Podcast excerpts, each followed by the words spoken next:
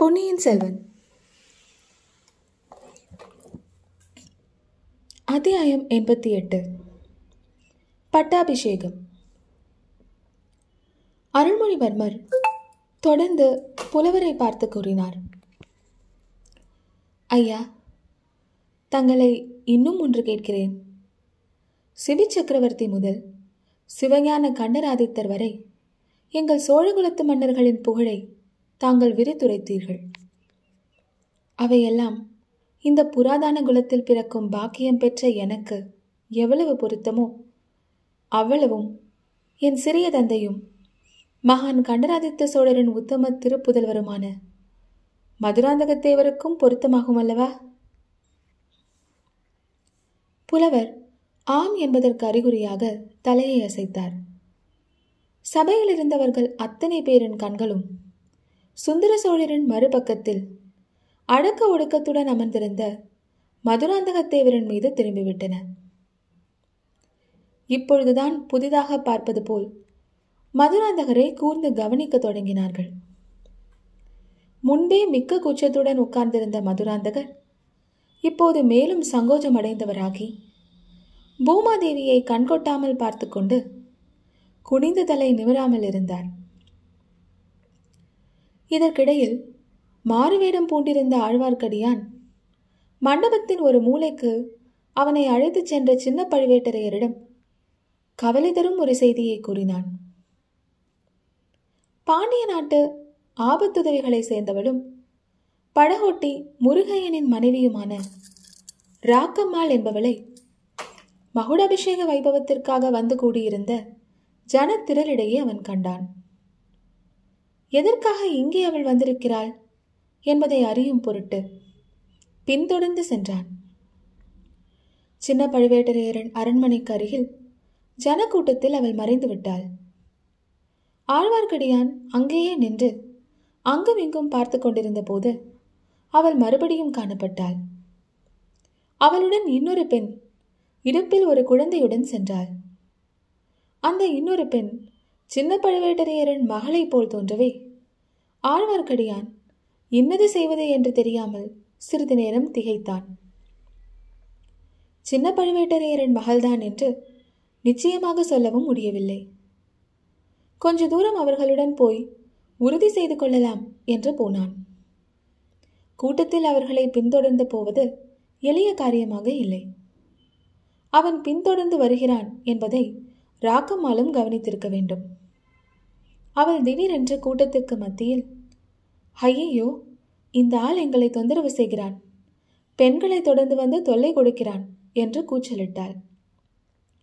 உடனே அங்கு நின்ற ஜனங்களில் பலர் ஆழ்வார்க்கடியானை சூழ்ந்து கொண்டு அவனை கண்டிக்க தலைப்பட்டார்கள். அவர்களிடம் ஆழ்வார்க்கடியான் அப்படி ஒன்றும் நான் செய்யவில்லை என்றும் இவர்கள் எல்லோரையும் போல நானும் மகுடாபிஷேக காட்சிகளை பார்க்க வந்தவன் என்றும் சத்தியம் செய்து கூறினான்.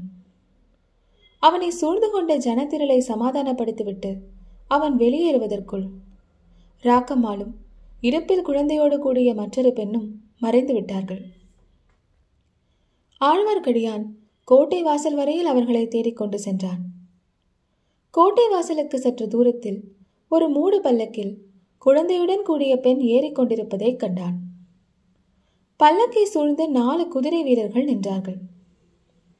பல்லக்கில் அந்த பெண் ஏறியதும் பல்லக்கும் குதிரைகளும் விரைந்து போகத் தொடங்கின. மேலும் அவர்களை தொடர்ந்து போகலாமா என்று யோசிப்பதற்குள் மகுடாபிஷேகத்தை பார்ப்பதற்காக வந்து கொண்டிருந்த ஒரு பெரிய ஜனக்கும்பல் ஆழ்வார்க்கடியான இடித்து தள்ளி கொண்டு வந்து வெகு தூரம் கோட்டைக்குள் கொண்டு வந்து சேர்த்துவிட்டது அந்த செய்தியை கோட்டை தளபதியிடம் உடனே தெரிவிப்பது முக்கியமானது என்று கருதி ஆழ்வார்க்கடியான் பட்டாபிஷேக மண்டபத்திற்கு வந்து சேர்ந்தான்.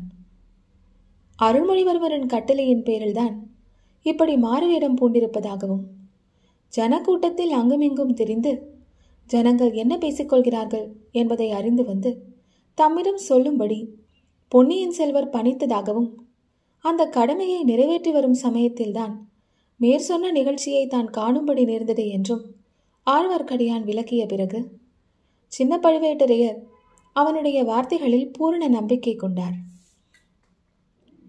தன்னுடைய மகளாகிய பழைய மதுராந்தகன் மனைவியை பற்றி அவருக்கு முன்பே கவலை இருந்தது. திருமலை கூறிய செய்தி அவருக்கு திகிலை விளைவித்து மனக்குழப்பத்தையும் உண்டாக்கிவிட்டது. தாம் தம் அரண்மனைக்கு சென்று உண்மையை அறிந்து வருவதாகவும் தாம் அவசரமாக போக நேர்ந்ததை பற்றி முதன் மந்திரி அனிருத்தர் மூலம் சுந்தர சோழருக்கும் பொன்னியின் செல்வருக்கும் அறிவிக்கும்படியும் பணித்துவிட்டு சின்ன பழுவேட்டரையர் அந்த மண்டபத்திலிருந்து வெகு வேகமாக வெளியேறினார். ஆழ்வார்க்கடியான் வந்து பொன்னியின் செல்வரிடம் சொல்ல வேண்டிய அவசியம் கூட இருக்கவில்லை. தமிழ் புலவர் நல்லன் சாத்தனாரிடம் பேசிக் கொண்டிருக்கும் பொழுதே இளவரசர் சின்ன பழுவேட்டரையர் மீதும் கவனம் செலுத்தி வந்தார். அவர் மண்டபத்தை விட்டு அகன்றதும் பொன்னியின் செல்வருடைய திருமுகம் முன்னை காட்டிலும் ஒளி பொருந்தியதாயிற்று. சக்கரவர்த்தியின் பக்கம் திரும்பி அவர் கம்பீரமான குரலில் கூறத் தொடங்கினார். தந்தையே நம் கோட்டை தளபதி ஏதோ மிக அவசர காரியமாக வெளியே செல்கிறார். ஆனால் அதன் காரணமாக இந்த மகுடாபிஷேக வைபவம் தடைபட வேண்டியதில்லை. இந்த சபையில் இன்னும் பல பெரியவர்கள் இருக்கிறார்கள்.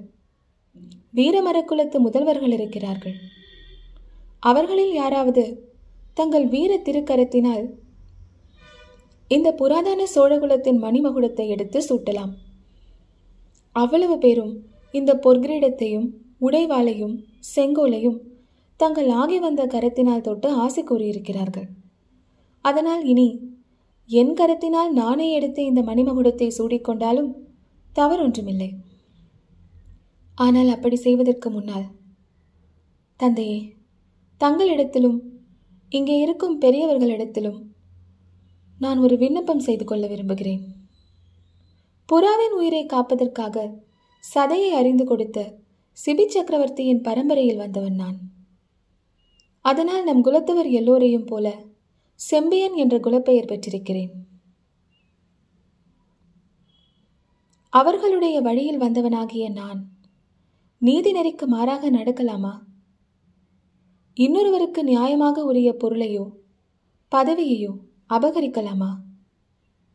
நம் ஆஸ்தான புலவர் நம் குல முன்னோர்களை பற்றி அழகான சந்தக்கவியில் பாடி வந்தபோது அவர்கள் அனைவரும் என் மனக்கண் முன்னால் வந்து தரிசனம் அளித்தார்கள்.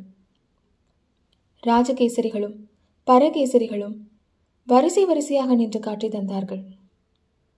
அவர்கள் என்னை கருணை ததும்பும் கண்களால் நோக்கி எங்கள் குலத்தில் உதித்த மகனே இந்த சிங்காதனம் உனக்குரியதா?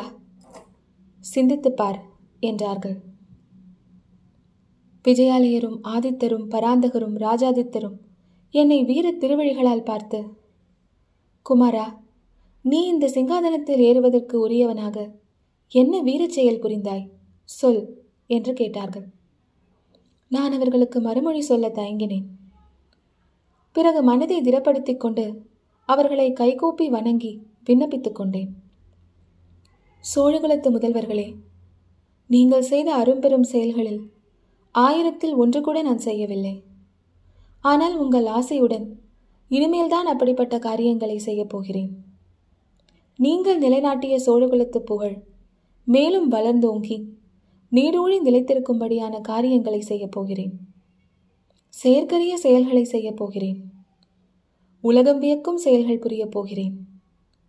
வீராதி வீரர்களாகிய நீங்களே பார்த்து மெச்சும்படி தீர செயல்களை புரிந்து உங்கள் எல்லோருடைய வாழ்த்துக்களையும் பெறப்போகிறேன் இப்படித்தான் என்னுடைய குலத்து முன்னோர்களிடம் நான் தெரிவித்தேன். அவர்களும் முகமலர்ந்து எனக்கு அன்புடன் ஆசை கூறினார்கள். ஆவேச உணர்ச்சி ததும்புமாறு பொன்னியின் செல்வர் கூறி வந்த சொற்களை கேட்டு அந்த சபையில் உள்ளவர்கள் எல்லோரும் ரோமாஞ்சனம் அடைந்தார்கள். அவர்களில் ஒருவர் வீரவேல் வெற்றிவேல் என்று முழங்கிய ஒலி பட்டாபிஷேக மண்டபத்திற்கு வெளியிலும் கேட்டது. அங்கே கூடியிருந்த மக்களிடையே அது பெரும் கிளர்ச்சியை உண்டாக்கியது. முழக்கம் அடங்கியதும் கூறினார் தந்தையே சோழ நாட்டு வீரர்களுக்குரிய இந்த முழக்கம் ஒரு சமயம் தங்கள் பாட்டனார் பராந்தக சக்கரவர்த்தியின் காலத்தில் வடபெண்ணைக்கு அப்பால் துங்கபத்திரை கிருஷ்ணை நதி வரை கேட்டது. அந்த நதிகளுக்கு அப்பால் உள்ள வேங்கி நாட்டாரும் கலிங்க நாட்டாரும் கல்யாணபுரத்தாரும் மானியகேடத்தாரும் அந்த முழக்கத்தை கேட்டு நடுநடுங்கினார்கள். இன்னும் மேற்கு திசைகளிலும் தெற்கு திசைகளிலும் கிழக்கு திசைகளிலும் நூறு நூறு மரக்கலங்களில் ஆயிரம் பதினாயிரம் சோழ நாட்டு வீரர்கள் சென்று இந்த நாட்டு வர்த்தகத்தை காப்பாற்றி வந்தார்கள். தந்தையே தாங்கள் நோய்வாய்ப்பட்டு படுத்த நாளிலிருந்து சோழ நாட்டு வீர முழக்கத்தின் துணி குறைந்திருக்கிறது. நாலாபுரமும் பகைவர்கள் தலையெடுத்து வருகிறார்கள். வடக்கே இமயமலைக்கு அப்பாலிலிருந்து இந்த பழம்பெரும் பாரத தேசத்திற்கு வந்து கொண்டிருக்கும் பகைவர்களின் பேராபத்தை பற்றி அவர்கள் சிந்திக்கவில்லை. சோழ நாட்டின் பலத்தை பார்த்து பொறாமைப்பட்டு புழுங்கிக் கொண்டிருக்கிறார்கள் நம் பகைவர்கள். இலங்கையில் மகிந்தன் இன்னமும் படைதிரட்டி சேர்த்துக் கொண்டிருக்கிறான். வீரபாண்டியன் இறந்துவிட்டாலும் அவனுடைய குலத்தை சேர்ந்தவன் என்று யார் தலையிலாவது பாண்டிய நாட்டு மணிமகுடத்தை சூட்டி கலகம் உண்டாக்க முயன்று கொண்டிருக்கிறார்கள். மகிந்தனும் பாண்டிய நாட்டு ஆபத்துதவிகளும் சேர்ந்து சதி செய்து வீரத்திலே அபிமன்யுவையும் அரவானையும் நிகர்த்த நம் அருமை தமையனார் ஆதித்த கரிகாலரின் உயிருக்கு இறுதி தேடிவிட்டார்கள். மேற்கே சேர மன்னன் பெரியதொரு யானைப்படையையும் மரகலப்படையையும் சேகரித்துக் கொண்டிருக்கிறான். சேரனுக்கு மரக்கலப்படையை தயாரித்துக் கொடுப்பதில் மேற்கு திசையிலிருந்து புதிதாக கிளம்பியிருக்கும் ஒரு முரட்டு கூட்டத்தார் உதவி செய்கிறார்கள். சோழ நாட்டை சூழ்ந்திருக்கும் புதிய பேர் அபாயம் இது. தந்தையே நெடும் காலமாக அரபு தேசத்தவர்கள் கப்பல் தொழிலில் சிறந்து விளங்குகிறார்கள். சீன தேசம் வரையில் சென்று வர்த்தகம் நடத்தி வருகிறார்கள். நமது நாட்டு துறைமுகங்களுக்கும் அவர்கள் அடிக்கடி வந்து செல்வதுண்டு. நாகரிகத்தில் சிறந்த அந்த பழைய அராபியர்களை அடக்கி ஒடுக்கிவிட்டு புதிய அராபிய கூட்டம் ஒன்று இப்போது கிளம்பி இருக்கிறது. அவர்கள் அராபியர்கள் தானா? அல்லது அக்கம் பக்கத்து நாட்டவர்களோ? நாம் அறியவில்லை. ஆனால் மூர்க்கத்தனத்தில் அவர்களை மிஞ்சியவர்களை எங்கும் காண முடியாது. நானே அவர்களுடைய செயல்களை நேரில் பார்க்கும்படி நேரிட்டது. என்னை சிறைப்படுத்தி அழைத்துக்கொண்டு தங்கள் கட்டளையின் பேரில் வருவதற்காக இரண்டு கப்பல்களில் நம் கோட்டை தலைவர் சின்ன பழுவேட்டரையர் வீரர்களை அனுப்பி வைத்திருந்தார். சுந்தர சோழர் இந்த சமயத்தில் குறுக்கிட்டு தழுதழுத்த குரலில் மகனே அப்படி நான் அனுப்பிய காரணத்தை நீ அறிவாயா? என்று கேட்டார். தந்தையே அதை நான் நன்கு அறிவேன். இங்கே அரசியல் உரிமை பற்றி குழப்பம் நேர்ந்திருக்கிறது. பாண்டிய நாட்டு ஆபத்துதவிகளை பற்றியும் கேள்விப்பட்டிருந்தீர்கள். அதனால் என்னை பத்திரமாக தங்களிடம் கொண்டு வந்து சேர்ப்பதற்காகவே சிறைப்படுத்தி கொண்டு வர சொன்னீர்கள். என் மீது தங்களுடைய அளவில்லாத அன்பும் பரிவும் தான் இப்படிப்பட்ட கட்டளையை இடும்படி செய்தது. எல்லோருக்கும் அது நன்கு தெரியட்டும் என்றுதான் இங்கே சொல்கிறேன். அப்படி என்னை சிறைப்படுத்த வந்த நம் வீரர்கள் நூற்றுக்கணக்கானவர்கள். ஈழ நாட்டு கடற்கரையில் உடைந்த கப்பலிலிருந்து வந்து ஒதுங்கியிருந்த அராபியர்களோ பத்து பேருக்கு மேல் இருக்க மாட்டார்கள். நம் வீரர்களில் எத்தனை பேரை அவர்கள் திடீரென்று தாக்கிக் கொன்று விட்டார்கள்? அதை பார்த்து நான் அடைந்த வேதனை இன்னும் என் மனதை விட்டு அகலவில்லை. அந்த புதிய அராபிய சாதியார் தான் சேர மன்னனுக்கு கப்பல் கட்டுவதில் உதவி செய்கிறார்கள். அது மட்டுமல்ல கலிங்க நாட்டாருடனும் தொடர்பில் இருக்கிறார்கள். மூன்று நாட்டாரும் சேர்ந்து சோழ நாட்டு கடல் வாணிபத்தை அடியோடு அழித்துவிட தீர்மானித்திருக்கிறார்கள். கடல் கொள்ளைக்காரர்களின் அரபு நாட்டவராக இருந்தால்தான் என்ன? அல்லது நம்முடன் எத்தனையோ விதத்தில் தொடர்பு கொண்ட சேர தேசத்தாராக இருந்தால்தான் என்ன? நம் கடல் வாணிகத்தை காப்பாற்றிக் கொள்ள வேண்டும் என்றால் நமது கப்பல் படையை பெருக்கிக் கொள்ள வேண்டும். ஆயிரம் ஆயிரம் புதிய மரக்கலங்களை கட்ட வேண்டும். புதிய புதிய மாலுமிகளை பழக்க வேண்டும். கப்பலில் இருந்து கொள்ளைக்காரர்களுடன் போரிடக்கூடிய வீரர்களை சேர்க்க வேண்டும். கீழே கடலில் உள்ள தீவுகளில் எல்லாம் புலிக்கொடியை நாட்டி ஆங்காங்கே நம் வீரர்களை நிறுத்தி வைக்க வேண்டும். தந்தையே இந்த காரியங்களை எல்லாம் செய்வதாகத்தான் நம் குலத்து முன்னோர்களுக்கு நான் வாக்குறுதி அளித்திருக்கிறேன். அதை நிறைவேற்றுவதற்கு தங்களுடைய அனுமதி வேண்டும். இந்த சபையில் உள்ள பெரியவர்களின் சம்மதமும் வேண்டும். இவ்வாறு பொன்னியின் செல்வர் கூறி நிறுத்தியவுடன் சுந்தர சோழர் மகனே சோழகுலத்து வீரப்புகழை நீ வளர்ப்பதற்கு நான் தடை செய்வேனா? சோழ நாட்டு கடல் வாணிபத்தை பாதுகாப்பதற்கு இந்த மகா சபையில் உள்ள பெரியவர்கள்தான் தடை சொல்லப் போகிறார்களா? என்றதும் மீண்டும் அந்த சபையில் வீரவேல் வெற்றிவேல் என்று முழக்கம் எழுந்தது. தந்தையே தாங்களும் இந்த சபையோரும் தடை சொல்ல மாட்டீர்கள். நான் ஏற்கும் காரியங்களில் வெற்றியடைய வேண்டும் என்று ஆசை கூறியும் அனுப்புவீர்கள். தங்கள் ஆசை நிறைவேறி நான் எடுத்த காரியங்களில் வெற்றி கிடைக்க வேண்டும் என்றால் முதலில் என் உள்ளத்தில் நிம்மதி ஏற்பட வேண்டும். நேர்மையில்லாத காரியம் எதையும் நான் செய்யவில்லை. என் குலத்து முன்னோர்கள் அங்கீகரிக்க முடியாத செயல் எதுவும் நான் புரியவில்லை. பிறருக்குரியதை நான் ஆசையினால் அபகரித்துக் கொண்டு விடவில்லை. இந்த உறுதியை நான் முதலில் அடைய வேண்டும். குல தர்மத்திற்கு ஒவ்வாத காரியத்தை இங்கே நான் செய்துவிட்டு புறப்பட்டால் என் உள்ளம் என்னை வருத்தி கொண்டே இருக்கும். பகைவர்களிடம் போரிட்டு எப்படி வெற்றி கொள்வேன் நான்? தர்மத்தை நிலைநாட்டப் போகிறோம் என்ற நம்பிக்கை என் மனதில் எப்படி ஏற்படும்? முன்னொரு தடவை இலங்கை சமாதானத்தை நான் கவர்ந்து கொள்ள ஆசைப்பட்டதாக ஒரு பெரும் வதந்தி ஏற்பட்டது. குழந்தாய் அதை யாருமே நம்பவில்லையே. நீ அப்படிப்பட்ட குற்றத்தை செய்யக்கூடியவன் என்று யாருமே எண்ணவில்லையே என்றார் சக்கரவர்த்தி. தாங்கள் நம்பியிருக்க மாட்டீர்கள் தந்தையே ஆனால் அப்படிப்பட்ட பேச்சு என் காதில் விழுந்ததும் என் மனம் எவ்வளவு வேதனைப்பட்டது தெரியுமா? ஈடு நாட்டு பிக்ஷுக்கள் எனக்கு அளித்த மணிமகுடத்தை நான் வேண்டாம் என்று மறுத்ததை என் நண்பர்கள் இருவர் அறிவார்கள். அவர்கள் அப்போது என் அருகிலேயே இருந்தார்கள். சபையில் இருந்த புத்த பிக்ஷுக்களின் தலைவர் ஆமாம் நாங்களும் அதை அறிவோம் என்று சொன்னார். ஒரு பொய்யான அவதூறு என் உள்ளத்தில் அவ்வளவு வேதனையை உண்டாக்கியது. அதை தாங்கள் நம்பவில்லை என்றால் நம்பியவர்கள் சிலரும் இருக்கத்தானே செய்தார்கள். உண்மையாகவே நான் இப்போது இன்னொருவருக்கு உரிமையாக வேண்டிய சிங்காதனத்தை அபகரித்துக் கொண்டால் அதனால் இந்த சோழகுலத்துக்கு எவ்வளவு அபகீர்த்தி உண்டாகும்? என் வாழ்நாளெல்லாம் அதை பற்றி வேதனைப்பட்டு கொண்டே இருப்பேன். வேறு எந்த பெரிய காரியத்திலும் மனதை செலுத்தவும் முடியாது. உற்சாகமாக செய்யவும் முடியாது. வெகுநேரம் குனிந்ததலை குனிந்த தலை நிமிராமல் இருந்த மதுராந்தக தேவர் இப்போது பொன்னியின் செல்வரை அண்ணாந்து பார்த்து ஏதோ சொல்வதற்கு பிரயத்தனப்பட்டார். பொன்னியின் செல்வர் வந்தியத்தேவனை பார்த்து சைகை செய்யவே. அந்த வீரன் மதுராந்தகத்தேவரின் பக்கத்தில் போய் நின்று கொண்டான். அவர் காதில் மட்டும் கேட்கும்படியான மெல்லிய குரலில் நண்பா சுந்தரமூர்த்தி நாயனார் பாடிய முதல் தேவாரத்தின் முதலடி என்ன? என்று கேட்டான். இந்த சமயத்தில் இது என்ன கேள்வி? என்ற வியப்புடன் மதுராந்தகர் பித்தா பிறை சூடி என்றார்.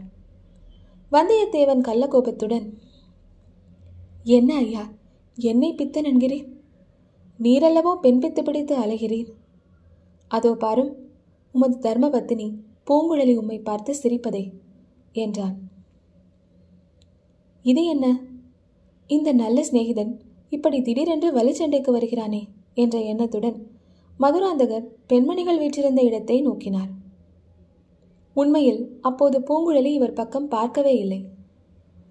பூங்குழலி குந்தவை வானதி செம்பியன் மாதேவி வானமாதேவி ஆகிய அரண்மனை பெண்மணிகள் யாவரும் அளவில்லாத ஆர்வம் கண்களில் ததும்ப பொன்னியின் செல்வரைத்தான் பார்த்து கொண்டிருந்தார்கள். மறுபடி மதுராந்தகர் பொன்னியின் செல்வரை பார்த்தபோது அவர் சோழகுலத்தின் புராதான மணிமகுடத்தை தமது கரங்களில் தாங்கிக் கொண்டிருப்பதைக் கண்டார்.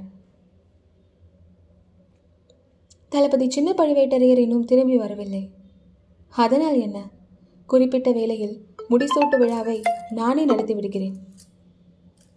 தந்தையே விஜயாலய சோழர் முதல் நம்குலத்து முன்னோர்கள் அணிந்து வந்த இந்த மணிமகுடத்தை தாங்கள் எனக்களிக்க உந்தீர்கள் இதை எல்லோருமே அங்கீகரித்தார்கள். அதனால் இந்த கிரீடம் இப்போது என் உடைமை ஆகிவிட்டது. என் உடைமையை நான் என் இஷ்டம் போல் உபயோகிக்கும் உரிமையும் எனக்கு உண்டுதானே? என்னை விட இந்த கிரீடத்தை அணிய தகுந்தவர் இங்கே இருக்கிறார். என்னை விட பிராயத்தில் மூத்தவர். இந்த சோழராஜ்யத்திற்கு என்னை விட அதிக உரிமை அவருக்கு நிச்சயமாக இருந்தாலும் அவர் அதை கோரவில்லை. நான் முடிசூட்டிக் கொண்டு சிங்காதனத்தில் அமர்வதை பார்த்து மகிழ சித்தமாக இங்கு வந்திருக்கிறார். அவர் என் உயிரை ஒரு தடவை காப்பாற்றியிருக்கிறார். இந்த சோழகுலத்துக்கு நேர்வதற்கு இருந்த பெரும் விபத்து நேரிடாமல் தடுத்திருக்கிறார். இப்படிப்பட்ட சிறப்பான காரியம் எதையும் இதுவரை நான் இந்த நாட்டுக்கு செய்ததே இல்லை. அதனால் இந்த மணிமகுடத்தை மகான் கண்டராதித்தரன் குமாரரும் என் சிறிய தந்தையுமான மதுராந்தகத்தேவரன் தலையில் சூட்டுகிறேன். இப்படி பொன்னியின் செல்வர் சொல்லிக்கொண்டே சக்கரவர்த்தியின் மறுபக்கத்தில் வீற்றிருந்த மதுராந்தகரின் அருகிலே சென்று அவர் சிரசில் கிரீடத்தை வைத்தார். மகுடத்தை வைக்கும் பொழுது மதுராந்தகர் அதை தடுக்காமல் இருக்கும் பொருட்டு வந்தியத்தேவன் முன்ஜாக்கிரதையாக அவர் பின்னால் நின்று அவருடைய தோள்கள் இரண்டையும் நட்புரிமையுடன் இறுக்கி பிடித்துக் கொண்டிருந்தான். ஆனால் மதுராந்தகரோ அப்படி ஒன்றும் செய்ய முயலவில்லை. அவர் மெய் மறந்து தன் வசம் இழந்து உண்மையிலேயே பித்து பிடித்தவர் போல நாலுபுறமும் வெறிக்க வெறிக்க பார்த்து கொண்டிருந்தார். மணிமகுடத்தை சூட்டியதும் பொன்னியின் செல்வர். கோப்பரகேசரி மதுராந்தக உத்தம சோழதேவர் வாழ்க! என்று முழங்கினார். சோழ சாம்ராஜ்ய சக்கரவர்த்தி உத்தம சோழர் வாழ்க! என்று வந்தியத்தேவன் பெரும் குரலில் கூவினான். இத்தனை நேரமும் பிரமித்து போய் நின்ற முதன் மந்திரி அனிருத்தர் முதலியவர்கள் எல்லோரும் இப்போது கோப்பரகேசரி மதுராந்தக சோழர் வாழ்க என்று முழங்கினார்கள்.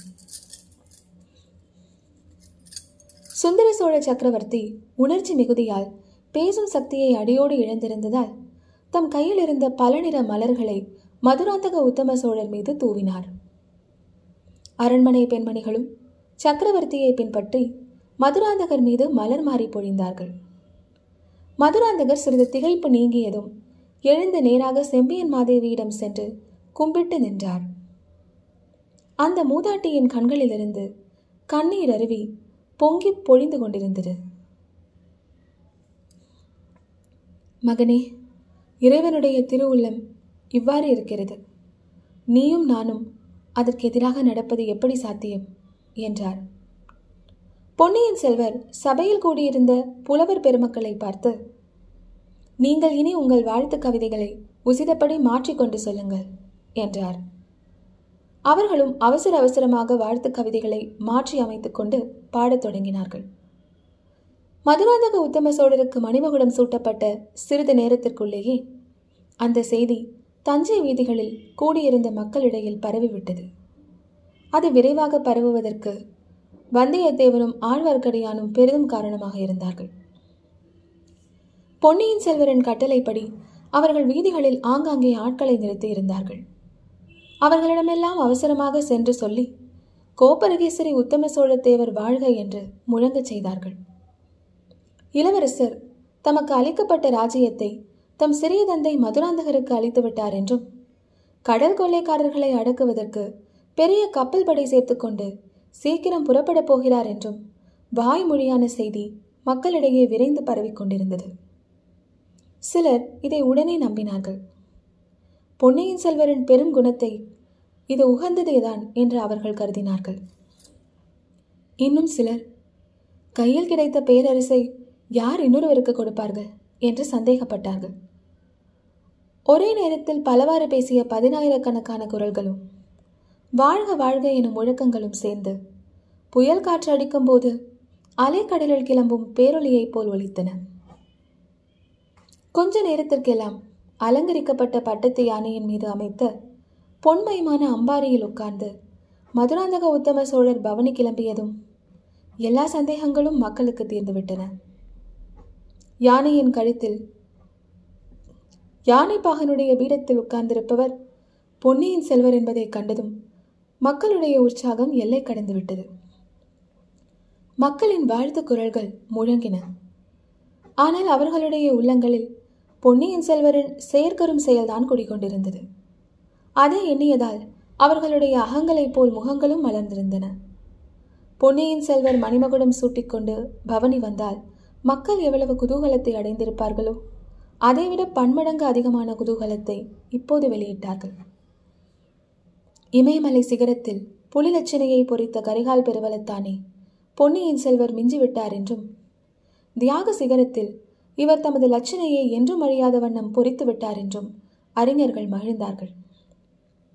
சாதாரண மக்களோ அப்படியெல்லாம் அணி அலங்காரங்களையும் உபவான உபமயங்களையும் தேடிக்கொண்டிருக்கவில்லை. மதுராந்தகர் தலையில் மணிமகுடத்தை சூட்டிவிட்டு பொன்னியின் செல்வர் பட்டத்து யானையை ஓட்டிக்கொண்டு செல்லும் காட்சி அவர்கள் உள்ளத்தை பரவசப்படுத்திவிட்டது. ஆடிக்கொண்டும் பாடிக்கொண்டும் சிரித்துக்கொண்டும் வாழ்த்திக் கொண்டும் ஒருவரையொருவர் கட்டி தழுவிக்கொண்டும் மலர்களை தூவிக்கொண்டும் மஞ்சள் நிற அக்ஷதையை வாரி இறைத்துக்கொண்டும் மக்கள் ஒரே கோலாகலத்தில் தங்களை மறந்து ஆழ்ந்திருந்தார்கள். இப்படி குதூகலத்தினால் மெய்மறந்து கூத்தாடிக் கொண்டிருந்த மாபெரும் ஜனக்கூட்டத்தினிடையே பட்டத்து யானையை செலுத்திக் கொண்டு போவது எளிய காரியமாக இல்லை. பொன்னியின் செல்வரும் அவசரப்படாமல் ஜனங்களின் குதூகலத்தை தாமும் பார்த்து கவனித்துக்கொண்டு அங்கங்கே அறிமுகமான முகம் தென்பட்ட பொழுதெல்லாம் ஏதாவது வேடிக்கையாக பேசிக்கொண்டு மெல்ல மெல்ல யானையை செலுத்திக் கொண்டு போனார். வீதிவலம் முடிந்து அரண்மனைக்கு திரும்புவதற்குள் மாலை மங்கி முன்னிரவும் வந்துவிட்டது. வானத்து விண்மீன்களுடன் வீதிகளில் ஏற்றிய தீபங்கள் போட்டியிட்டு பிரகாசித்தன. அரண்மனை மேலே இருந்து மலர் மாறி பொழிந்தது. யானைப்பாகா யானைப்பாகா என்று ஒரு இனிய குரலும் கேட்டது. பொன்னியின் செல்வர் அண்ணாந்து பார்த்த பொழுது வானதியின் புன்னகை மலர்ந்த முகம் அங்கே தோன்றியது. பெண்ணே அஞ்ச வேண்டாம். மதுராந்தக உத்தம சோழரின் தர்மராஜ்யத்தில் யானையும் புலியும் கலந்து உறவாடும். பூனையும் கிளியும் கொஞ்சி குலவி கூடி விளையாடும் என்றார் பொன்னியின் செல்வர்.